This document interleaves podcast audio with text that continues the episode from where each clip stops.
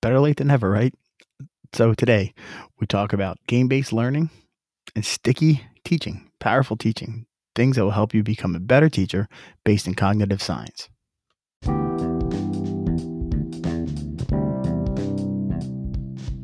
Welcome to Six Tips and Tricks from the TOSA, a bi weekly podcast meant to give you ideas, techniques, and strategies for the intentional use of technology in the classroom. And now here's my dad, Mike Brella.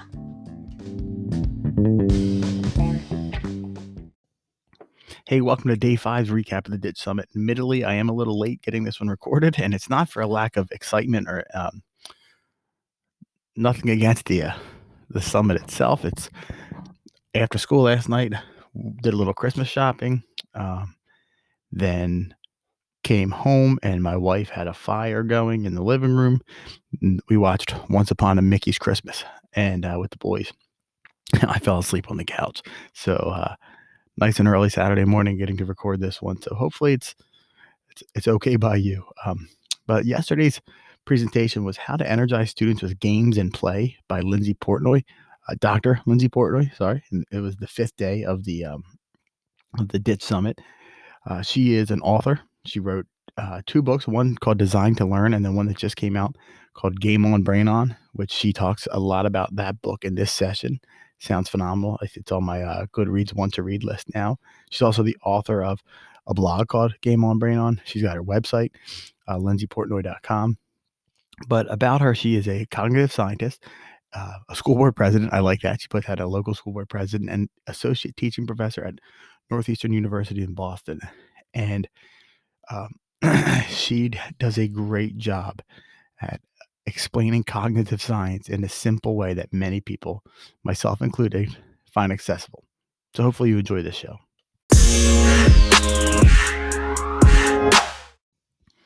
All right, so on to the session. Um, I like it because in the very beginning, Matt kind of geeks out, and gets all excited about being a closet cognitive science geek, which um, I would kind of ju- jump myself or group myself into that one as well. Um, I am a huge cult of pedagogy fan. Um, that's one of the things I love about uh, Jennifer Gonzalez's podcast and her blog is that she takes complex pedago- pedagogical topics, cognitive science, and and waters it down so that uh, we can all understand it and use it. Right? It's research based. Um, last year, and I don't want to get too far ahead of myself. There was another uh, this this Dr. Portnoy immediately reminded me so much of one of the presentations from last year um, which I'll talk about a little bit later on, that kind of geeked me out about, you know, how the, the science behind how we learn. And, and I love it because today they talked about, you know, well, when do we learn? We learn through curiosity in nature, right? We learn through through being curious. We learn as social animals. We learn through play. Um, and when we're, we're, we're at our best, we're playing when we're engaged with the world around us. And and I think one of the big things about this drive towards not a gamific- gamified classroom because that's one of the differences uh, that that that they make in this presentation is it's not necessarily we're not talking about gamification because gamification is a it's really compliance based right? it's not necessarily um, how you learn but more about game based learning right? So when we talk about game-based learning, you know, we learn without fear of failure, which is how we learn in the world, right? We learn f- from risk-taking, we learn from experimenting. Um, and I love they talk about, you know, Fortnite maybe necessarily isn't all bad, but that I think that whole finding ways that you can get your students to learn through exploration and curiosity is really that's the theme that this presentation goes back to time and time and time again right? So they'll get into the weeds a little bit um, with like specifics, right? Dr. Porter will talk about some specifics um, and how to go about designing games for your classroom, right? She talks about like you can go really big or you can go really small with game game based classrooms, right? She talked about like when she, when she differentiates between gamification and game based learning. Game based learning is is when you learn through your exploration. Um, and, and she gave a great example of apples to apples being a, a, a, great way of learning through exploration, right? So you could do it through, you know, when you're looking at apples to apples, obviously a lot of times kids are learning their, their, their parts of speech, but at the same time, they're also learning perspective, took something from uh, somebody else's perspective, right? So like you know, I think I'm pretty good at apples to apples, and I think I'm pretty good is because I can read the judge. Like I know, you know, when it's when it's my wife who's the judge, I have to do something silly and goofy. Uh, when it's my son, my older son Michael, who's the judge, it's got to be accurate. It's got to be close.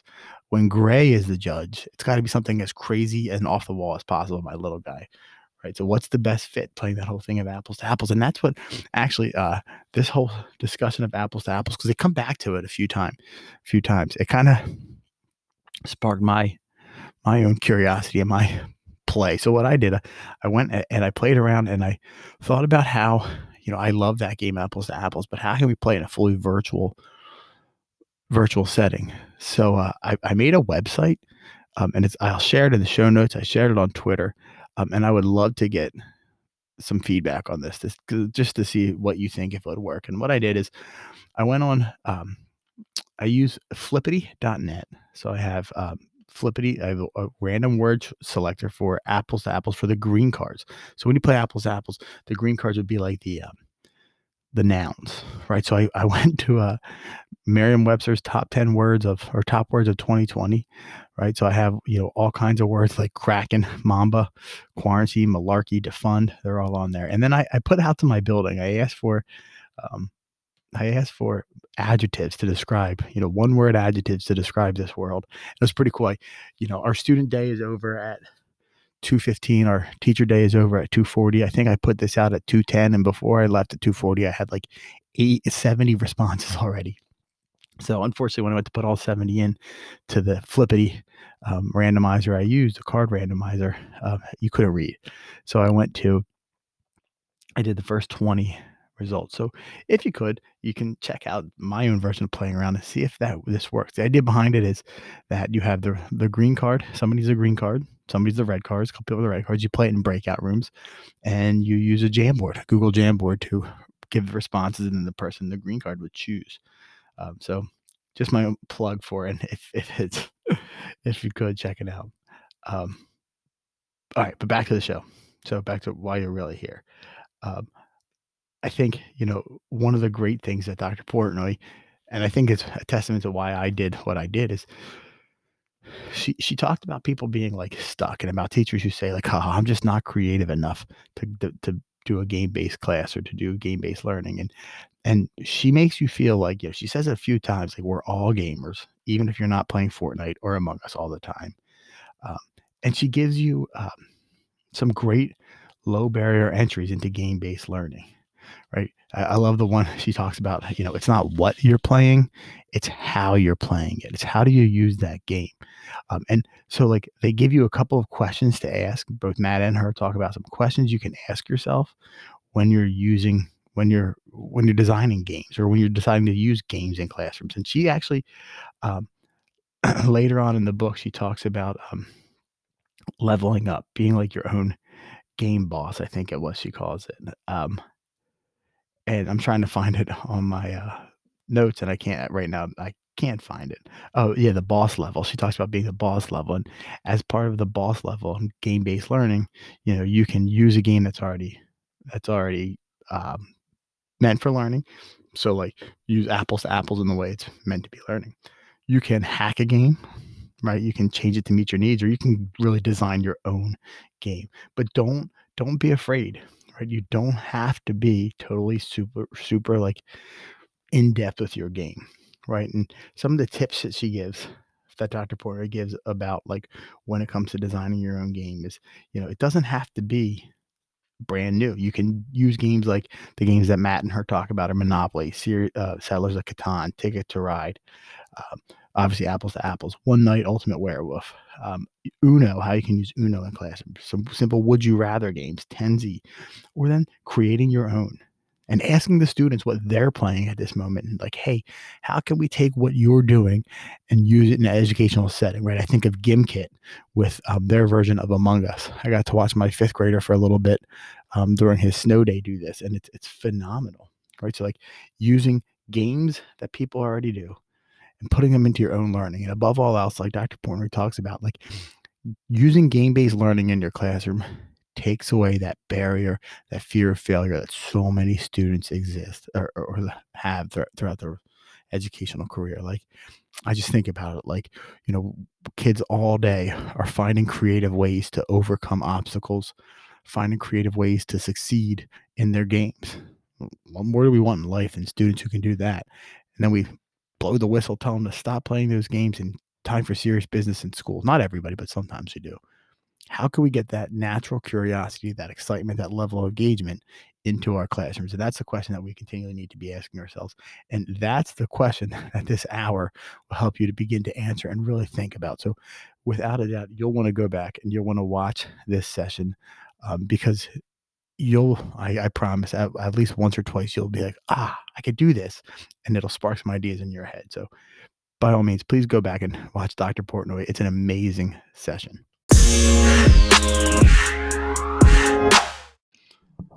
So onto my my suggestions for sessions from previous years and i just now realizing i forgot to write down the year and i'm 99.9% sure this one came from 2019 last year's Ditch Summit. Um, almost 100% certain. But immediately, as soon as Matt was talking about having a cognitive scientist on and Dr. Portnoy started talking about like cognitive science and how the brain works and thinking, I immediately flashed back to it was last year's. I, am almost 100% certain.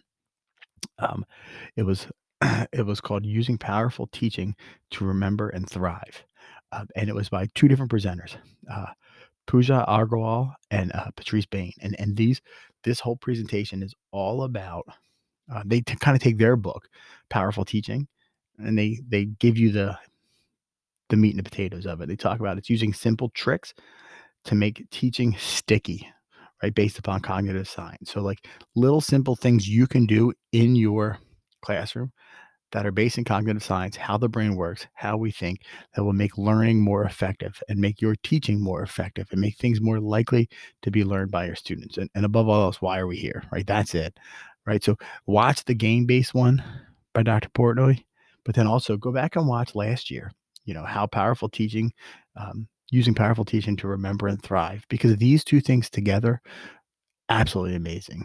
Absolutely amazing.